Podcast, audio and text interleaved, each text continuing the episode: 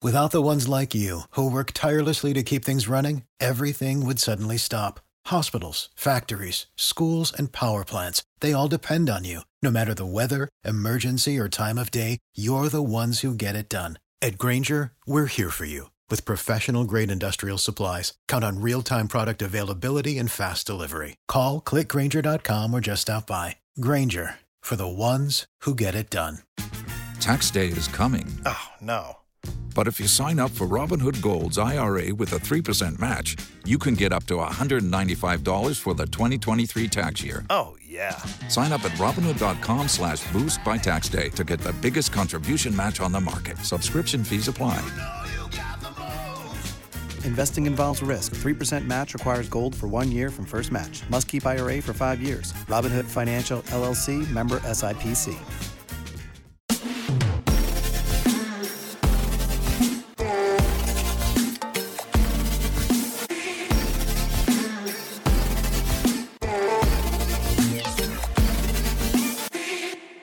G'day and welcome to Australiana from the Spectator Australia. I'm Will Kingston. It may seem odd to describe a book that was published almost 30 years ago as highly topical, but The Hand That Signed the Paper is just that. It tells the story of a Ukrainian family who sided with the Nazis against Bolshevik Jews in World War II. It was a worthy winner of the Miles Franklin Award in 1995, the highest honour in Australian literature. But if you think it resonates today because of the re-emergence of Ukraine on the geopolitical stage, you'd only be half right. In addition, it was the controversy around the book that, in hindsight, was the canary in the coal mine for many of today's culture wars. I am thrilled to be joined by the author of the book, Helen Dale. Helen has since established herself as one of Australia's true polymaths. She has continued to produce magnificent novels, such as Kingdom of the Wicked, as well as casting a small L liberal lens over the issues of the day for Law and Liberty, where she is a senior writer, The Australian, Quillette, and most notably, of course, The Spectator Australia. There was also time to fit in successful legal and political advisory careers somewhere in there as well. Helen, welcome to Australiana. Thank you for having me, Will. Pleasure to be here. I used the word polymath to describe you, and in my experience, polymaths can sometimes make for tricky interview subjects because there are millions of different directions that you can go in. I know that you mentioned in your most recent article that you'd be revealing how you intend to vote on the voice in this interview. Quite a scoop for Australiana. So I want to give you uh, you plenty of time for that in the second half of the interview. Let's start though by exploring my opening remarks in a bit more depth. To set the scene, many people know your story, some people don't. So, why was the book controversial and how has that controversy impacted your life? Well, when it won the Miles Franklin Award in 1995, which is, and I had to get a pocket calculator out for this, it was so long ago, which was 28 years ago, the controversy that happened then means that when the racial reckoning in 2020 happened over George Floyd, and when various other culture war issues before George Floyd became salient, particularly in the UK where I live now, like the, the uh, transgender issue, a lot of it to me seemed like, and it felt like to me, that I had been fighting the against these sorts of arguments since 1995. Because the controversy over the hand that signed the paper was initially it was just you're a literary hoaxer and some people thought that was very funny and clever because Australia has a tradition of literary hoaxes. And whilst my hoax was good, I don't think it tops the original Ern Malley hoax, which I still think, and there are entire books that have been written about this, I still think was the best Australian literary hoax with the most far ranging effects. So the first thing was I used a pseudonym and a, a, a pseudo reality. I pretended to be Ukrainian, partly because I thought it would be easier to get the book published. I didn't expect, however, to have written a book that was so good it would win the Miles Franklin. And all these people who criticised me afterwards and said, Oh, you, you knew you were going to win the Miles Franklin. I was sitting there and thinking, Well, if, if I knew that, then I then for my next trick I'll pick the lotto numbers. uh, you, you can't know this. It, it's it's a game of chance. Less of a game of chance than than the lottery, but about the equivalent in terms of games of chance as a game of cards you know, think of whist or poker, or a horse race where you can follow the form. But anyone who's lost a lot of money on the Melbourne Cup every year knows that you are still dealing with a game of chance. The Miles Franklin is like that. And that, that's what I thought at the time. So there was that controversy. But very quickly, the hoax, ha ha, the literary community, you're all silly, kind of died away. And it became an argument between me and the Jewish lobby about an attempt to control how a particular ethnic minority is portrayed in literature. And I should have known this was coming at the time, not necessarily from them. I have to admit, at the time, I expected it would come from Ukrainians. I thought I portrayed Ukrainians much more negatively in the novel than I had Jews. So I got the ethnic group wrong. Most Ukrainians were fine with it. The response I got from Ukrainians at the time tended to be, Thank you for pointing out that the Holodomor was just as bad as the Holocaust which of course is now standard news reporting. We've all seen that since the war in Ukraine. People have become aware of the terrifying history of Russia's involvement in this country and how badly they've treated the people there and treated it as a colony and wiped huge numbers of them out and that kind of thing. But at the time, it was a shock to the system. Even though it wasn't very hard to find information about it in the university library. So then I got into an argument with Australian Jews, and this is so long ago. You have to remember, Jews were on the left then Mm. And people were very sympathetic towards Israel, and people thought that it was unfair the way and wrong the way Palestinians or some of Australia's Lebanese community were very critical of it. So Jews were on the left, and they were able to play the oppression Olympics in a way that we associate now with Aborigines and Torres Strait Islanders, with some more recent immigrants like Sudanese, and uh, in the United States with African Americans, and sometimes, although not always, with Native Americans. But it used to be the biggest players at the Oppression Olympics were Jews. And they came from the left. The criticisms came from the left. And they were, like the ones now, they were censorious. They wanted to try to get the book removed from the shelves. There were attempts to do that. They wanted they wanted to have me silenced and un- not published anywhere. So there was all the classic no platforming attempts and so on and so forth. And then there was attempts professionally over a number of years to uh, get me sacked from various jobs. And in 2012, there were objections to my admission in Scotland. So all of the things that you associate with cancel culture were done to me. They failed I mean, they turned the book into an enormous bestseller. They mostly failed. The, the one success that they had was preventing the hand that signed the paper from being published in the United States. I've never had a US publication of that book. It doesn't matter now because everyone can just buy it off Amazon, but it did matter in the 1990s. I signed a contract with an American publisher, and then the controversy blew up, and the American publisher backed out. And I was annoyed about that. I thought they'd behaved badly. I thought they were in material breach, so I kept the advance, which probably made me not very popular at the time, I have to say. well, good on you. So I think that's a really good summary of the different strands that that controversy has taken. You also explained it very nicely in the foreword to the republished version of the book. You basically said that this controversy can can fall into two categories. Number one, writers should not tell other people's stories. Mm. And number two, writers should be more representative of the population at large. You've just mentioned there as well, there was, I think, a third strand, which was the, the more nasty allegation of anti Semitism. I wanted to look at each of those in turn. So, on to the first theme that writers shouldn't tell other people's stories. This, if anything, is actually more of an issue than it was when you wrote that book. Absolutely only the other day I, I, saw that Bradley Cooper was being pilloried for being cast as a Jewish man in an upcoming movie, prosthetic nose and all. What do you say to people who say characters should be played by actors of the same racial group or books about a particular group of people should be written by someone from that group of people? My response tends to be a question What is acting? And similarly with literature, what is fiction? Actors pretend to be people they are not.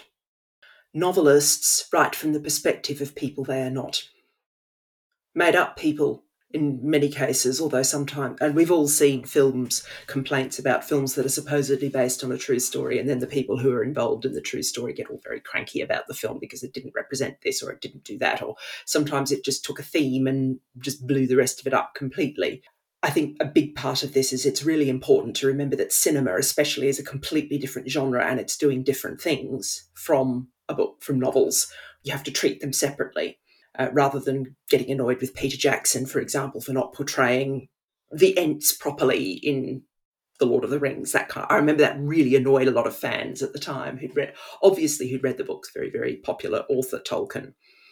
So the essence, think of what the essence of an art form is, whether it's acting or whether it's writing. And the key in both cases, in cinema and in fiction, is writing or pretending to be someone or something that you are not. And then there's a subsidiary element to that, which I also wrote about in the uh, introduction to that 20th anniversary edition that came out a few years ago.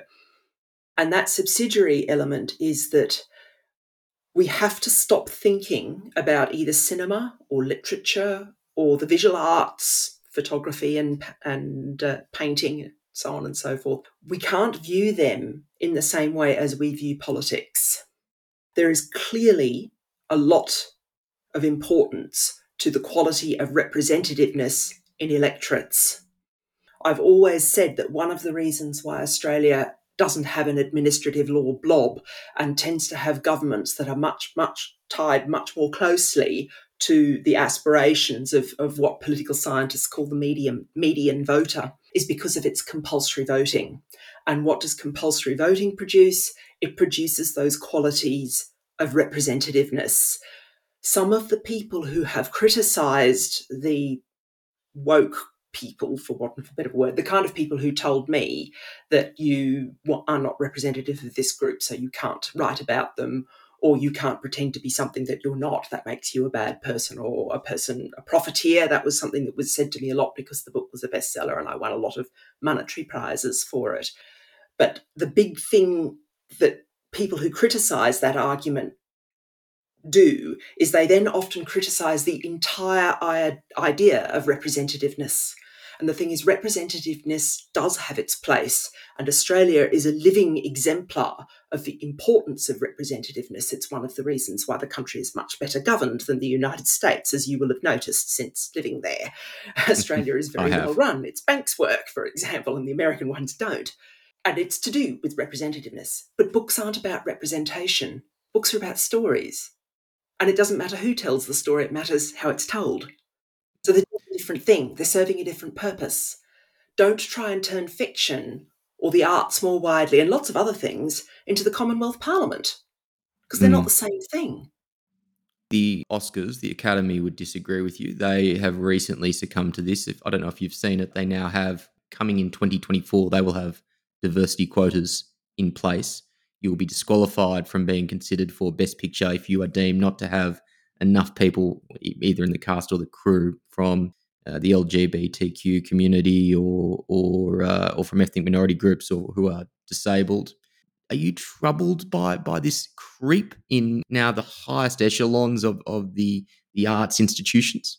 troubled in the sense that it tends to produce poor quality art, as we've seen with all the reboots and what's been done to the various film franchises. And there is a danger in that.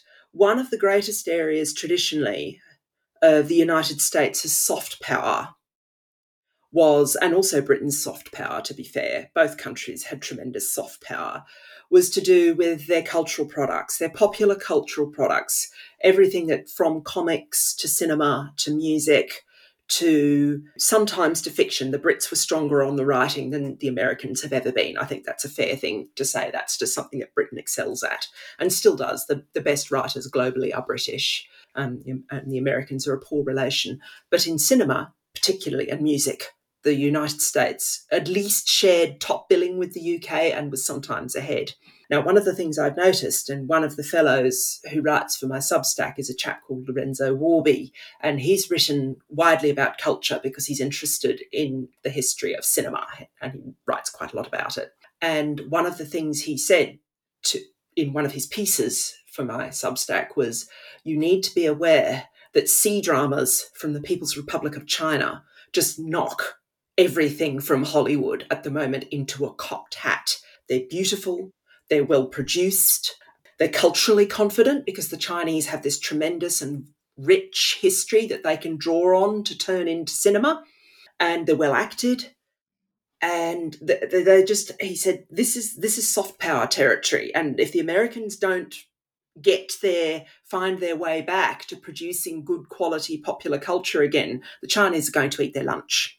Are you torn by that, or maybe confused by that as a classical liberal of the quality of art coming out of an authoritarian state being that high? Does that does that seem does that no, gel with that, you? That, that doesn't worry me because it is well known throughout human history that authoritarian states can produce both very fine art, very fine writing, and also more recently in very fine science. Where did the United States get its rocket scientists from after World War II?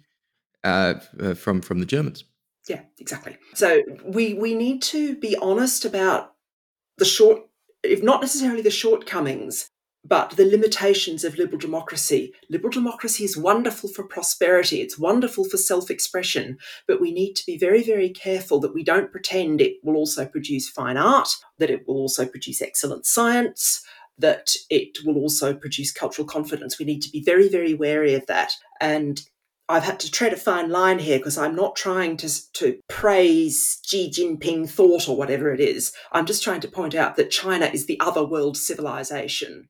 And if you look at the history of global innovations and who produced most of them, about half of them will come from Europe, but the other half mm. will come from China. And the rest of, and to be fair, that, that's about 80% added together. And the remaining 20%, the rest of the planet gets to fight for those scraps.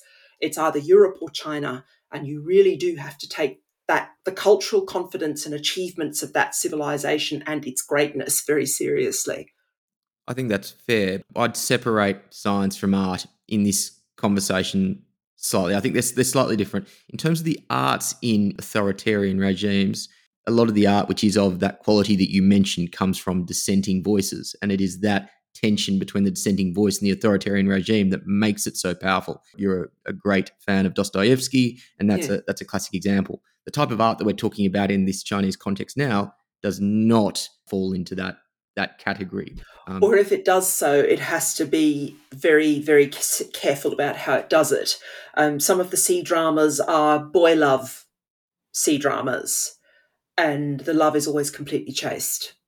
It's the soulmates argument. It's the way homosexuality was presented in Christian and Islamic contexts rather than in, say, classical context, which where it was completely fine. So it's portrayed as as a completely normal part of the culture in in both directions, male homosexuality and, and female lesbianism.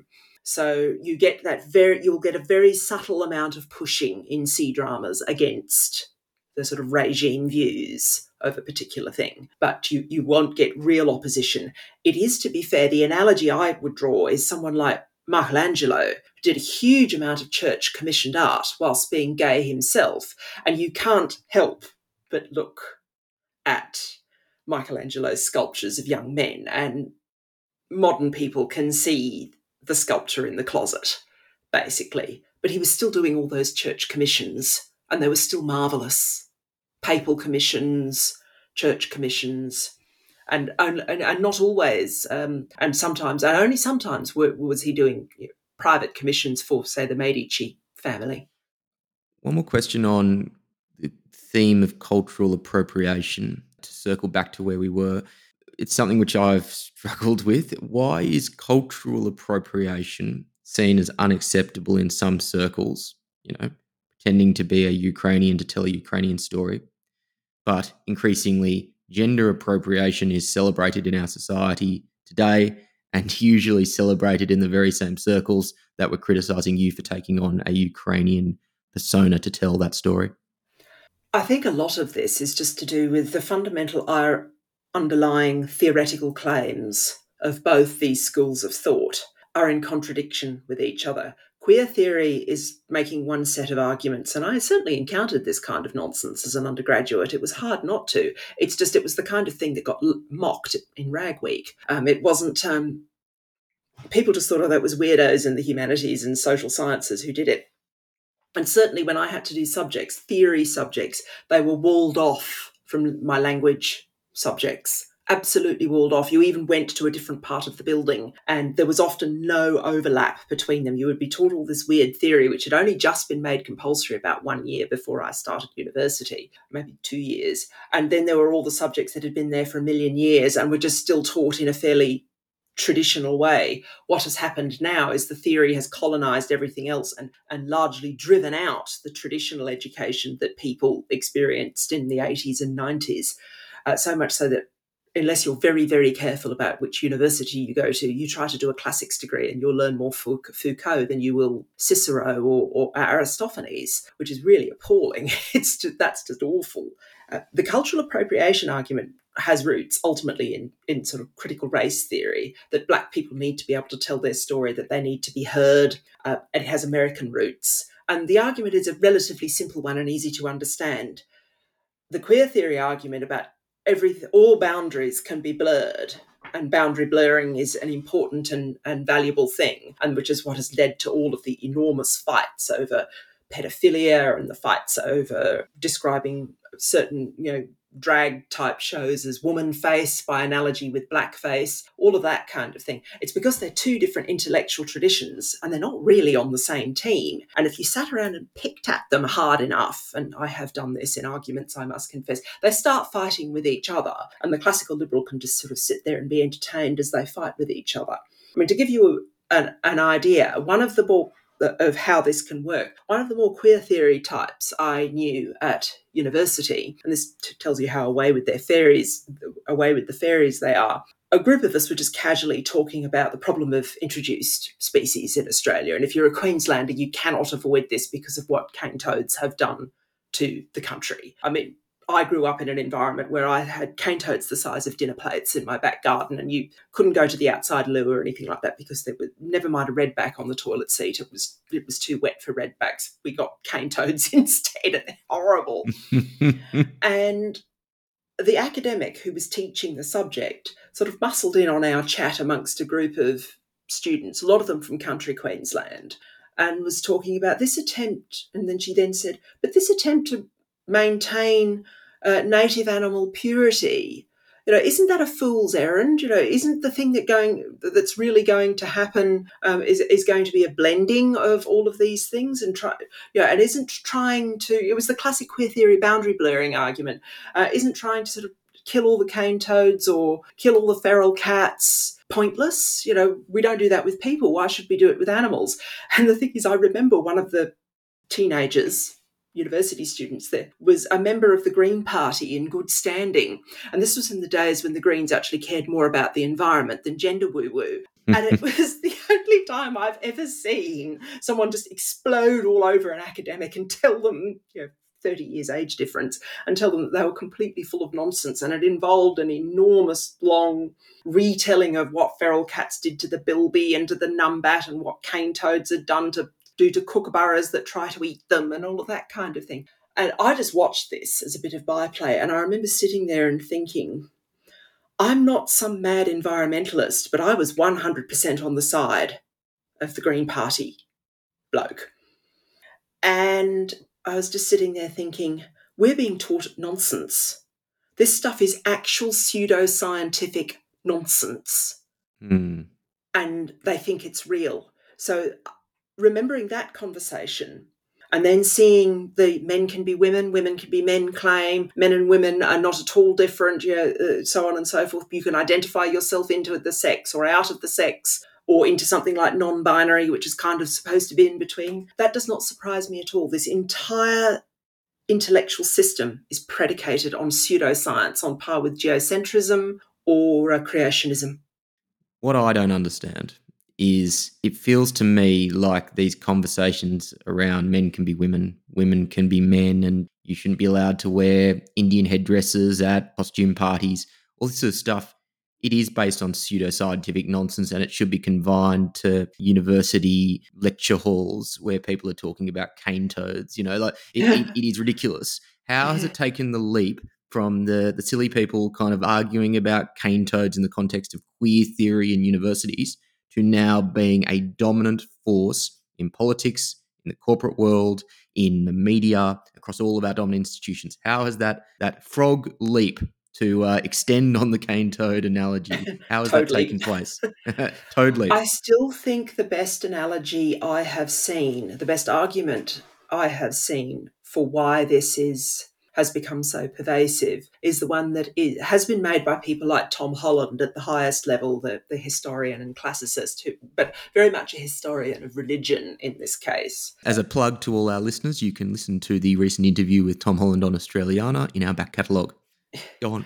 and uh, but uh, Lorenzo Warby on my Substack makes it. In, he takes Tom Holland's headline arguments and provides a great deal of historical detail because his his background is as a medievalist, so he goes very strongly into that. And he um, his argument is that we're en- we're coming to the end of a civilizational cycle, and that civilizational cycle was one that began with the triumph of Christianity as the Roman Empire fell, and is now ending because modern life, particularly modern life for women, has become decoupled from Christianity. Women, particularly, to a degree, men as well, no longer have to prove that they are good and moral by being Christian and Lorenzo's claim, and it's not just his, uh, Louise Perry, uh, another very fine British commentator, makes a similar argument, I recommend her as a future guest on Australiana as well. Uh, argues that the, the key pinch point came when women got unilateral control over their fertility, the oral contraceptive, basically. They didn't have to prove by going to church and by upholding certain sets of morals that they were good uns they didn't have to prove goodness through chastity, basically. And what Lorenzo does is he's written a few pieces for my Substack where he analyzes the rhetoric that even in very modern, liberal, developed liberal democracies that had started to elect female Congress people and MPs in the UK and some European and Middle Eastern countries like Israel that had female leaders or cabinet ministers quite early, is the rhetoric before the pill still prizes chastity. And it will be written about in mainstream newspapers, even quite left leaning ones, because people forget that, that a lot of the British labour movement historically was as much about Methodism as it was about Marx. And then mm. within a decade, gone. It just disappears. No one speaks about it anymore. And if they do, it's someone like Mary Whitehouse, who was just turned into a figure of fun by no, none other than the national broadcaster, which at the time, the Director General was Graham Greene, the novelist, was Graham Greene's brother. Mr. Greene. He had a he had a picture of Mary Whitehouse in his offices at the at the BBC, and whenever he got particularly annoyed with arguing uh, about censorship, he would go in and he would throw darts at it. This has come up as a theme several times in the conversations that I've had the decline in organized religion has created it's, a vacuum in society. It's created a vacuum, and nature abhors a vacuum. And Lorenzo and Tom Holland and Louise Perry and, and Nigel Biggar. And Biggar's very interesting because, unlike the others who are historians or economists or, or whatnot, Biggar's actually a theologian.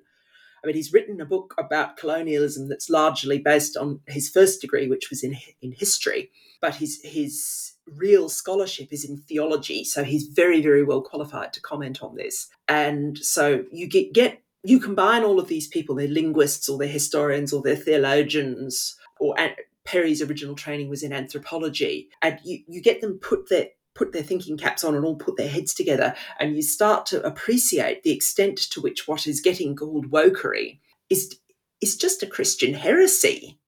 Yes it takes on all these Christian elements and then runs with them. And the thing is, our civilization's been Christian for probably over 1500 years. I mean, you can't say 2000 because the Romans persecuted it initially. And it's interesting that the Romans often criticized the early Christians for things that modern people criticize the woke for. You know, it, the line, it's all a bunch of hysterical, emoting women about the woke you get Roman jurists saying things like that about the early Christians. Interesting. And thinking that, oh, goodness, you know, victims might have something to say to us. Just because they're victims, you get Roman jurists going, really? You're trying to tell us that a bloke who was executed for starting a riot, a pu- public order offence, which the Romans hated, hated public order offences, um, might have something to tell us about religion. If you pull mm. the other one, it plays the national anthem. Basically, that was very much the response. I posed this to John Anderson, former Deputy Prime Minister, last week, and I'm, I'm keen to ask you the same question. We can assume that the decline in organised religion has created a vacuum for organising moral frameworks for people to live their lives. What you've just said is you think that wokery, in some respects, has been the alternative moral framework that some people have chosen to take. We can also assume, I think we're both agreed, that that is not a sufficient moral framework. That is that is a problem. So my question to you would be to a 20 year old kid who, for whatever reason, can't get him or herself to believe in a God. What are you saying to them for how, what are the, the organizing principles or organizing moral framework around which they live their lives in a society which doesn't have religion increasingly as that option?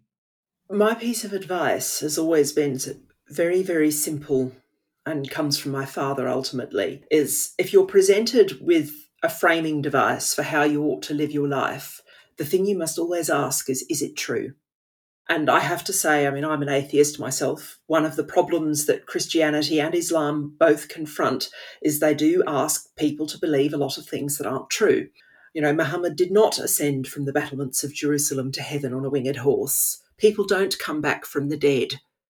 You know, it's asking people to believe a lot of things that aren't true.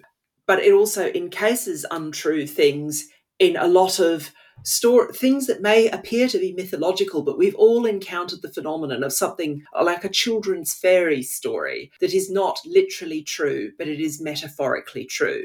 One of the best cartoons about the uh, rape, the trans-identifying rapist who attempted to get himself transferred to a women's prison in the United Kingdom, uh, and it blew up Nicola Sturgeon's uh, premiership of she was first minister of Scotland, the equivalent of a state premier. It, it just was the beginning of the end of the road for the Scottish National Party. One of the best it, cartoons I saw in one of the newspapers, and oh, there are a lot of very funny ones, showed this used the story of Little Red Riding Hood. And there sitting in the bed was, but I identify as the wolf, you know, but I identify as your grandmother. You know, we all know that the story of Little Red Riding Hood isn't true. It's not literally true, but it's metaphorically true. And so these are the good bits of organised religion, regardless of the tradition. And it doesn't have to be a monotheistic one. You can learn a hell, of a lot about decent moral behaviour from reading reading the Hindu epics or or reading um, you know, the, the Monkey King stories that are all part of the Chinese tradition. You know, these are great ethical traditions. All of them have something to say to us, even if they asked, and I think that's the danger, asked us to believe a lot of things that aren't true. Is does this, what you're being asked to believe, have any moral content in it, even if it's not literally true? And how much untruth are you being asked to believe? How much nonsense are you being asked to believe? You know, remember very basic things that you will know if you've finished high school in Australia or the UK and got your three A levels or your five senior subjects for the HSC for, for your ATAR. I think it's five, isn't it? It's three in the UK and five in Australia. Very basic things we now have the germ theory of disease. Medicine no longer teaches miasma. You know, we don't think that there's up some extra special element to start a fire, so we don't teach phlogiston in chemistry. We don't teach geocentrism in geology. Uh, we don't teach creationism in biology. These things are just not true. How much stuff are you being asked to believe that isn't true? And five minutes on the internet would tell you that they're not true. I think that's the question that a young person needs to ask. Mm, I think that's really powerful, and that that reflects a very similar sentiment that Peter Boghossian said to me a couple of weeks ago with the fundamental principle for your life being that search for truth. I agree with it wholeheartedly. I want to turn to what I said at the outset was the secondary reason for why your book remains culturally, in fact, it potentially is, is more culturally relevant today than, than it was at the time and that is the reemergence of of Ukraine on the geopolitical stage in in unfortunate circumstances. Uh, you are uniquely placed to look at the Russian and Ukrainian conflict in a historical context. You said in a recent interview that if there was a country on earth that deserved a chance at a better life, it was Ukraine. Why?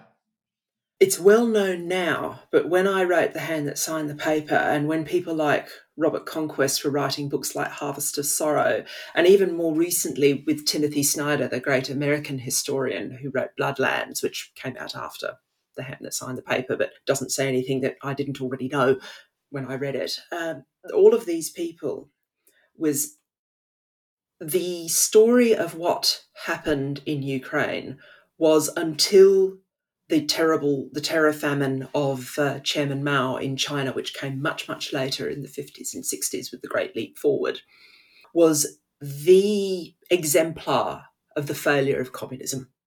And it still shocks people when you explain that the Holodomor, the Ukrainian famine, happened in between 1932 and 1933, and less than 10 years later, the Holocaust was happening, often in parts of the same world. And parts of parts of the same geographically. And i mean this quite directly. People have become used to the post world war II political boundaries forgetting that significant parts of what are now west ukraine were actually historically part of poland. Every all those countries have had their borders shifted around really dramatically largely because of the behavior of the soviets but also with the with the connivance of, of roosevelt and churchill as well. You can't just blame stalin for it and to the to the great immiseration and horror of many Poles and Ukrainians. People don't realize that there was actually a military insurgency in West Ukraine that persisted until the late 1950s after the Second World War with caches of German arms and so on and so forth. And it was resolved eventually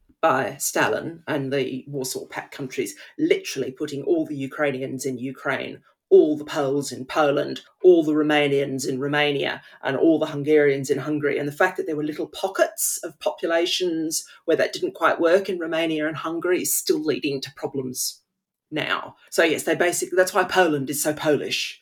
You go there, there is hmm. all but eh, until last year, and there's heaps of Ukrainians suddenly. Uh, but until the war started, Poland was so intensely Polish because the only people who lived there were Poles. That's why Crimea is a, is a problematic area as well, isn't it? Yes. Well, what once again, this is another one of these awful bits of history. The Crimean Tatars sided with the Germans during World War II, and the response, the post-war response of Stalin, was to deport them to various parts of Siberia basically. And then you had, when the collapse of the Soviet Union happened, you had Crimean Tatars attempt to come back to Crimea to find that they'd been displaced largely by Russians, and they were trying to claim their historic property that, their, their, ancestors had owned. So they were trying to claim something like the Palestinian right of return. I was you know, to say, in- that's not the, not the first time we've heard that story in history. No, no, it's this is this is the thing. And then the Crimean Tatars, they are a different ethnicity.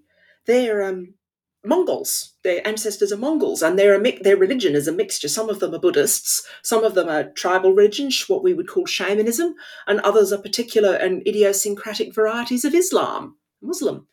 Mm. it's just a mess. So yes, basically, I finished up being Eddie everywhere, all over various UK TV channels just doing potted history of the Holodomor 101. This happened. This happened in the 1930s. The Russians have this really, really unpleasant colonial mentality. They've always considered Ukraine part of greater Russia, the Russian Imperium. And it's like China with Taiwan or Tibet. They think it is part of themselves. So, in many ways, this conflict is existential, which is why you do need to pay attention to Putin's saber, nuclear saber rattling because it's an existential conflict. And Konstantin Kisin has made the same point multiple times as well, including on BBC Newsnight. He was very good on that.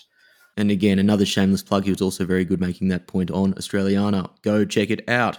I think at the start of the uh, the war, most people, almost all people, if if they didn't have the same wonderful knowledge of history that you have, they instinctively understood that. They understood that what had happened to the Ukrainians in the past was unjust, and this war was started for unjust reasons. There is, however, I think it is small, but it is growing, a small but growing counter movement in the West that is increasingly sympathetic to Putin. By extension, it is increasingly hostile to Zelensky and the Ukrainians. And, and it's simplifying it, but basically it's saying that because of all the woke nonsense that's going on in the West and the problems that they see in their culture, they see that Putin is an antithesis to the moral corruption and decadence of the West. So, by extension, we need to get behind him. Explain that phenomenon to me and, and how you feel about that, that counter movement that is emerging.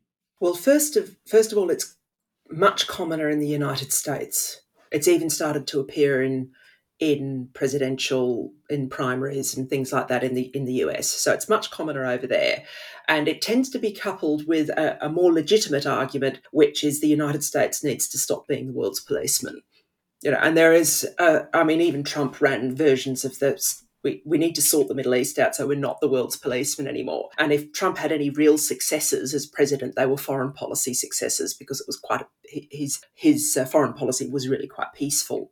So it's mainly America. It's not in the UK, or we very seldom see it in the UK. And I don't think it's it's very common in Australia, although it's, it's common enough. And I will describe to you what I described. I think it was to BBC Scotland when I did an interview about this last year, which was I encountered the phenomenon of being on the Aussie left, of being somewhat persona non grata as a result of the hand that signed the paper and the, the various arguments that I made around it at the time. And then suddenly, those arguments that I'd made historically became the acceptable face and, and ones that were largely accepted by people on the progressive side of politics, particularly the stuff about the Holodomor, the stuff about Russian imperialism, the stuff about the way Russia treated Ukraine historically, and so on and so forth. All of those things which were when were, were occluded.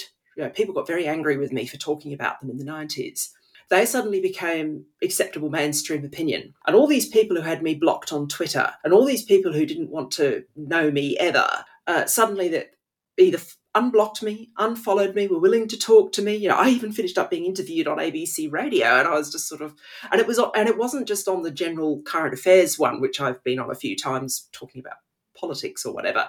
It was the book show, you know, which hasn't talked to me since like 1997 or something ridiculous and it was and it was perfectly reasonable. It wasn't mad. It wasn't some sort of awful woke nonsense. And I noticed that, and and I there was the also the experience of a week before the war started, a week before February twenty fourth. Booktopia was doing a promotion of a whole heap of reissued books, of which The Hand That Signed the Paper was one.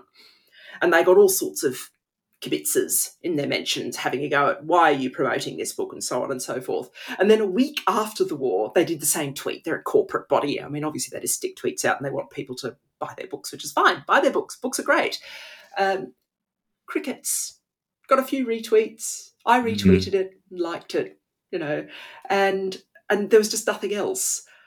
And it and what that phenomenon is, and I'm afraid it's true in both directions a lot of people, particularly in the United States, thinks their think their entire media is just nonsense and is telling them lies, whether it's over COVID or whether it's over, you know, mostly peaceful protests that nonetheless have cities burning down behind people's heads and so on and so forth. So they've just decided that anything that comes from the US press is nonsense including mm. the support for Ukraine. So mm. it's like a it's like a dissident or contrarian version of a non-player character. The same way that, that you get the progressive non-player character who might have wanted to defend Stalin's blushes in the 1990s when criticized or communism's blushes at least when criticizing me in the hand that signed the paper. But suddenly that's not the accepted view anymore.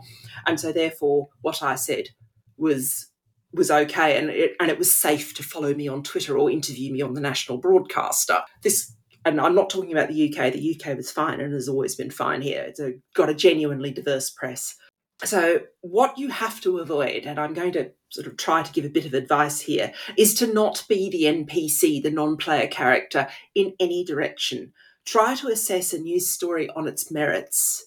Try to learn about the background of what you are being told. And sometimes you will find that the mainstream press is deserves all its criticism, like the reporting of the, the Black Lives Matter protests, which was egregious, and a lot of the COVID reporting as well. But the Black Lives Matter ones in America were the worst, I thought.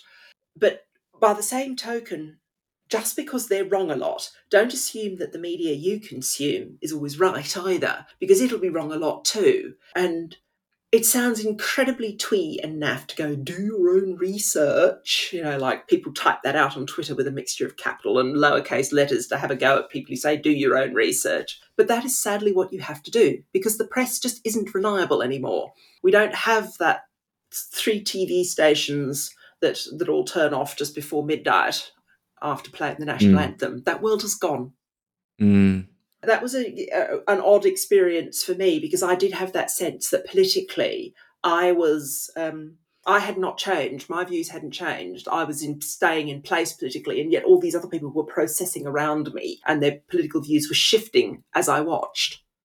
You're uh, you're not alone there. I'm fascinated by this group of which you are a part. You know, the Bill Mahers of the world, for example, who would have been on the, the, the very left 20 years ago, who, who say say, look, I haven't changed my view, but for some reason, the way that the left, I think the left particularly, I think you can say both sides, but I think the left particularly, the way oh, it's that, worse that, on the left. I, am not going changed. to both sides. This it's like the fight between um, yeah. the gender criticals and the feminists and the trans and the trans loons, as I call them. The uh, there are things, a lot of things wrong with feminism, and a lot of there's a lot of pseudoscience in feminism. Some some of which, as Helen Joyce has argued, did lay the ground for the worst of the hmm. trans mm. lunacy, but they are mm. not behaving like the trans lunatics. They're not going around threatening to punch or kill people. They're not disrupting people's events and banging on the windows or trying to punch the lights out of the speaker or that kind of. They're just not.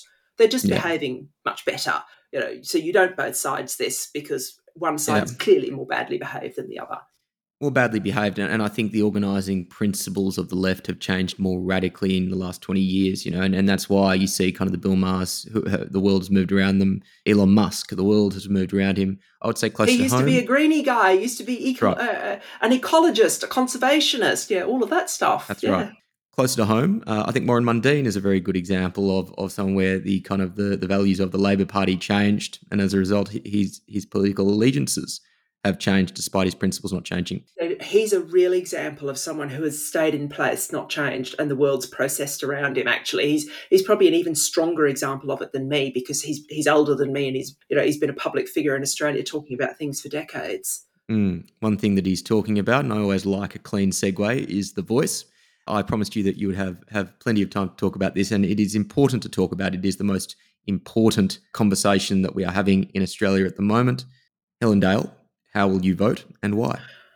Normally, I don't disclose my votes and on anything, and I was very proud of the fact that when I covered Brexit for the Australian and for quite a lot of British outlets, and then later for Law and Liberty, the magazine I write for, nobody could tell whether I was Leave or Remain. And there were times when I wrote pieces and people were accusing me of being a rabid Remainer, and people were then accusing me of being a rabid Leaver, and I would sit there very smugly and go, "You can't tell," and I'm very pleased about this. But I am going to, perhaps out of loyalty to growing up in Australia, even though I don't live there now, I am going to disclose my vote over the voice in advance. I'm doing so for principled and instrumental reasons. I'm voting no, and the, I'm going to make a point of it because this means for me, unless I do quite a bit of organising, I need to catch the train up to London. I, I live down in the in the Tory Shires. I need to catch the train up to London and go into Australia House on the Strand in order to cast my ballot. The reason I'm voting no is it's become clear to me. It wasn't clear initially, and I was when the, the idea was first mooted for a voice to Parliament, because Noel Pearson was behind it, and I've got a lot of time for Noel Pearson, I think he's very clever. I thought, okay, there might be something in this, it might work.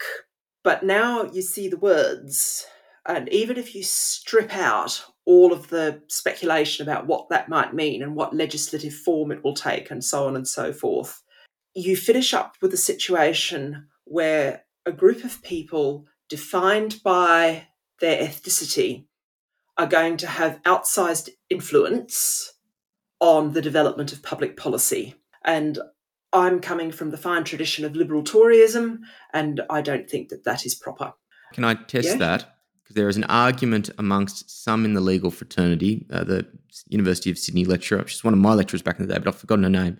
She says that, that there is a legal reading that says that this is not about a group tied to their ethnicity. It is purely tied to the fact that they are First Nations people. Their ethnicity is technically irrelevant. It is purely because they were here first. How do you respond to that legal reading? Well, it's a legal re- reading based on the claim that there is a difference, a legal difference, as opposed to a biological difference between ethnicity or ancestry and race. And the thing is, there is a biological difference between ancestry and race. So when people rebut claims from like Senator Price, for example, that this is racist, Senator Price is using language loosely. My argument here is that the biological difference that exists between ancestry and race is true. Human beings are not ethnically, are not genetically diverse enough to have races.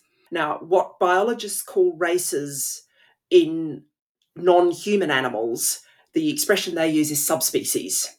Humans don't have subspecies. There is one race, the human race, the, the old saw, you know, Homo sapiens, that's it. Whereas, for example, if you look at chimpanzees, there are subspecies. You can go and look at the different chimpanzees and you can see genetic trees that biologists and geneticists using technology like CRISPR have been able to assess. And it's so striking that, for example, you can get groups of chimpanzees where they haven't mixed with each other for many, many years in different parts of Africa, where they don't share 25% of the same genetic material. The biggest gap you will get between human populations is 5%.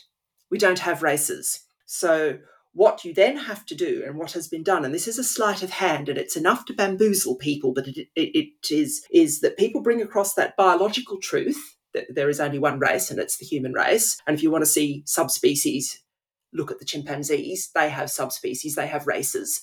Humans don't. And they are then saying this is right because race, there aren't human races. You don't, uh, we are not using race in order to give a group, a defined group of people based on their race extra political power. But the thing is, as anyone who has taken a 23andMe test knows, it's very, very easy to work out what someone's ethnic ancestry is. You can certainly use ancestry, even though we're not divided up into races, in order to confer power on people and the ability to influence politics or to spend money. You see this, for example, in the United States and in Canada with the Native American groups. And because they have got a different tradition of a lot more money and power, like the casinos in the US. Recently, we saw the uh, Paiute Indians getting very angry with environmentalists in uh, at the Burning Man festival because their particular Indian band, their tribal group, makes a lot of money out of Burning Man. So it was actually tribal police who moved all the environmental protesters away because they and said if you listen to the voices the, the video if you the voices coming out, you will hear at one point one of the Native American coppers saying, "You are trespassing on tribal land. These people aren't get." And then when the greenies wouldn't get, they all got arrested the, the way American coppers do: put you down and put your hands behind your back and, and chain you up. And it all looks quite harsh to Australians, or certainly to Brits anyway. And so, what you finish up with when you do get money and power and the opportunity to access money and power based on ancestry is people then want to control it. Now, we've had enormous disputes in Australia, including litigation that involved Andrew Bolt many, many years ago over who counts as Aboriginal. And he got really annoyed with the fact that so many of the Aborigines were, were what he considered to be white people, and there was no way of knowing unless they did do a DNA test. And then you find out that it's like 132nd or something like that. So, what you get in the United States and in Canada is you'll get the tribal groups jealously guarding how much ancestry you have to have in order to get access to the goodies.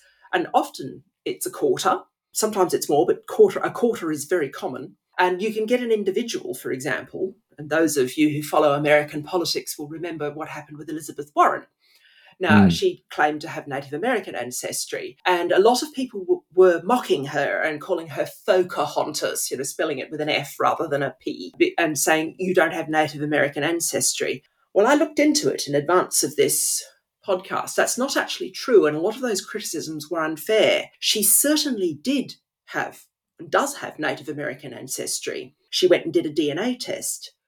But the thing is, the DNA test discloses that the Native American ancestry she has is between six and 10 generations ago. And when it is that far distant, it is so small, the percentage of her total ancestry taken globally, that you can't even tell whether that Native American ancestry is from North or South America, because the ancestors of both North and South American Native Americans all came across the Bering Strait at the same time.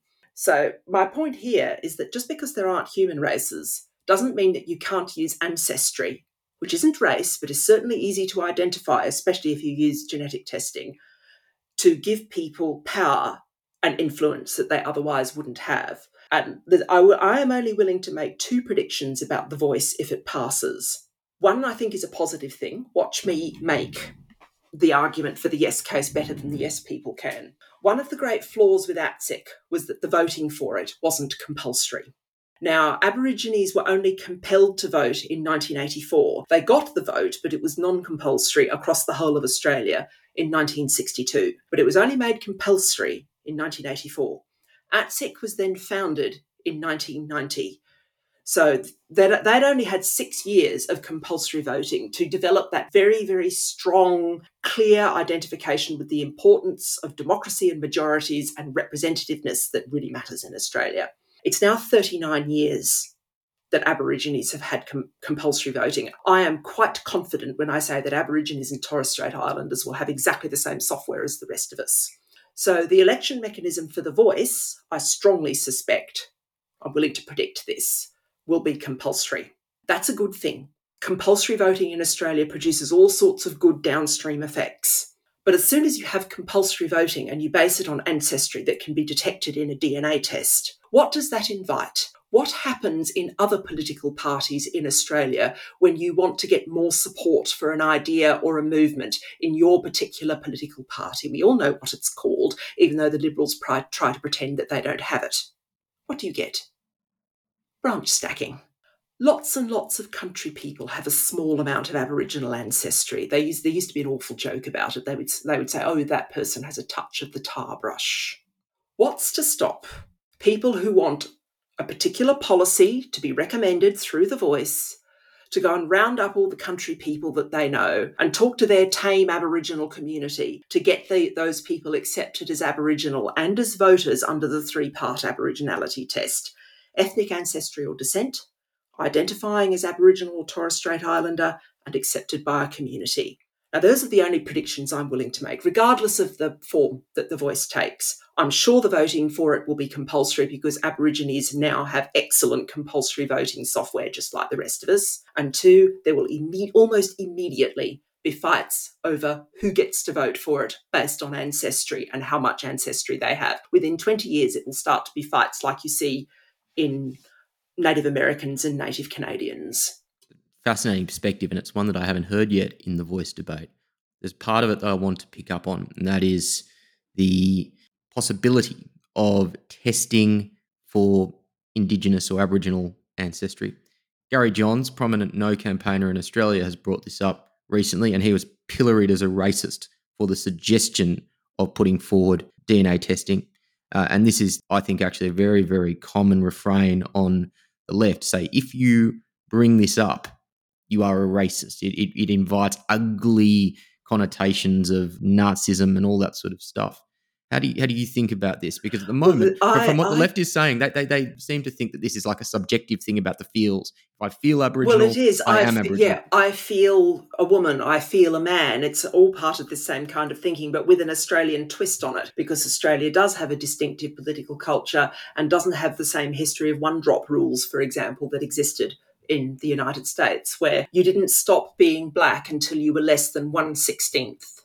Okay, that's what one drop rules were like was really quite extraordinary. You know, you consider, and that's why you had the entire phenomenon of passing and the enormous risk that people that had mixed ancestry would take uh, if they looked white and they married a white person and they had children. But of course, Mother Nature not only likes playing games of dice, she sometimes throw them, throws them where they cannot be seen. I think that's a quote from Stephen Hawking, but it's true in biology. You get throwbacks, and I've, I'm sure we've all seen extraordinary pictures of what look like two white parents and a child that looks African American, and know that, that there hasn't been unfaithfulness or adultery on the part of the mother. It's just been one of those things that's happened.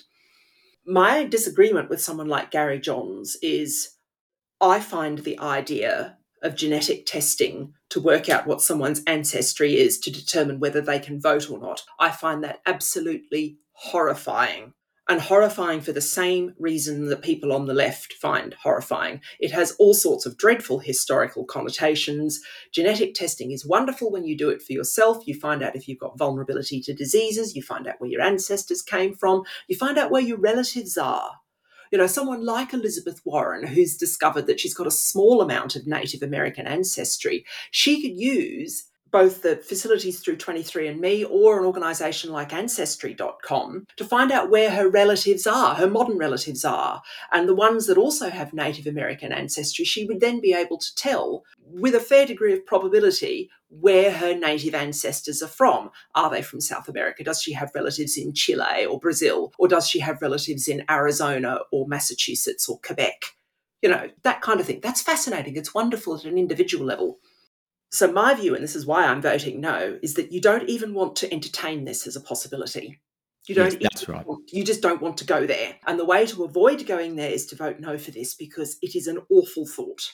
I and is exactly so much the framing. evidence of where it leads because we have the experience of Indigenous people in the United States, in Canada, in even in, in, in other parts of the world, like working out who is, are the indigenous people of northern northern Japan and that kind of thing, because it's once again tied to influence or to benefits or so on and so forth. This is just not something, and of course, the other one that is closer to home for Australians is Malaysia. And the strongest arguments I have heard articulated against the voice and voting for it, even from people who are quite left leaning, I have encountered from Malays, Chinese Malays. Because often they are in Australia because they are from that Hakka ethnic minority. They are a market dominant minority. They're like Jews or Kulaks. You know, they have that sort of background. And they left Malaysia because of the entire system of discrimination in favour of people Bami Putra, Bumi Patra, I think it's called, means sons of the soil anyway in Malay. And they go, You just don't want this in Australia. We know what it's like. We've had that experience in our own country. It's why we left. Mm, that's really, really interesting. Uh, I think the way you framed that was was spot on. It's something which was has been on my mind a lot when the conversation around testing comes up. I think most people would agree this is an, a nasty, unpleasant road to go down.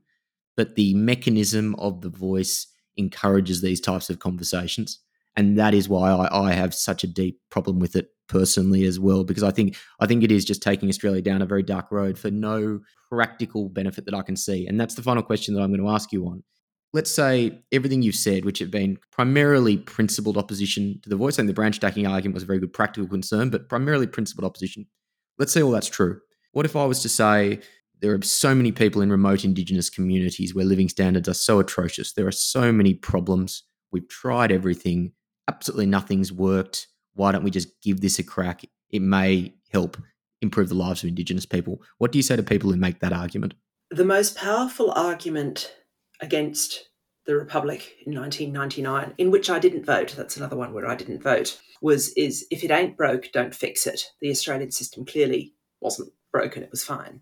The problem with the voice, and this is indeed, in my view, the most powerful argument for the yes case, as you've alluded to, is that what we have is broken. What you then have to ask yourself is that will the voice fix it? And remembering that this is a very, very difficult problem to fix. Billions have been spent on it. The goodwill, the efforts of people on both sides of politics, on and I'm not oh, sorry, I shouldn't say both sides of politics, on all sides of politics, without exception, I don't think, they have turned their minds, and Australia is a well governed country with a competent political class, with perhaps the exception of Victoria. You know, it's not as though Australians are rubbish at running things. Australians are good at running things, and Australians have not been able to fix this problem. Aborigines among themselves have not been able to, to fix this problem with the best will in the world. There are individual patches of light uh, in various places, perhaps, for example, where a community has become very wealthy as a result of a mining lease, native title. But then, of course, that's potluck. It's it's the same principle about when you ask why is Saudi Arabia so rich, well, it happened to be sitting on all of that oil, didn't it? You know, it's it's helpful if your Aboriginal community is sitting on lots of uranium or iron ore or coal or or natural gas. What if you're not? And some of them aren't, and they're, they're still poor as church mice. So that is the thing. We have to confront honestly the reality that it is broken. The Republic argument, if it ain't broke, don't fix it, doesn't apply here. What we have is broken. Honesty there is important. And I think people who promote the no case and don't acknowledge that are not behaving well, to be fair. But then the next question is will the voice fix it? Based on everything that we know and based on what form you may think it, it will take if it takes a form, remembering, of course, that just because you have a constitutional architecture for a body doesn't mean that it always lasts forever. The, the, the, famous one is sections 101 to 104 of the Constitution to set up an interstate commission. Well, it eventually it died in the arse by 1989. It no longer exists. And there was a long period in the interwar period where it didn't exist either. So that can happen sometimes too. So, and the thing is, remember, if you stick something in the Constitution and ceases to exist because it's failed, that's a terrible thing to happen. That's a terrible admission of failure. Yeah, at least the Interstate Commission went away because free trade v protectionism among the individual states, Australian states, ceased to be an issue. So it, it went away because free trade won, basically. So that would be my response to someone who says, because it is broken, we must do this. And I have always been very wary of the politician's syllogism, which is, we must do something here is something, let's do that thing. And I'm afraid that is my strong suspicion that the voice is a classic example of the politician's syllogism. Really powerful words to end on. Helen, you are one of Australia's most interesting thinkers. I highly recommend to all our listeners that uh, that they sign up to your Substack.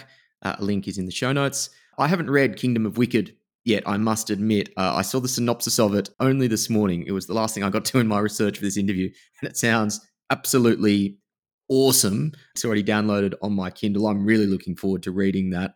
My brain is going in a million different directions after the interview. I think that was just such a such a wonderful conversation.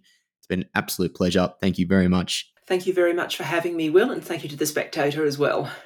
Thank you very much for listening to this episode of Australiana. If you enjoyed the show, please leave us a rating and a review. And if you really enjoyed the show, head to spectator.com.au forward slash join. Sign up for a digital subscription today and you'll get your first month absolutely free.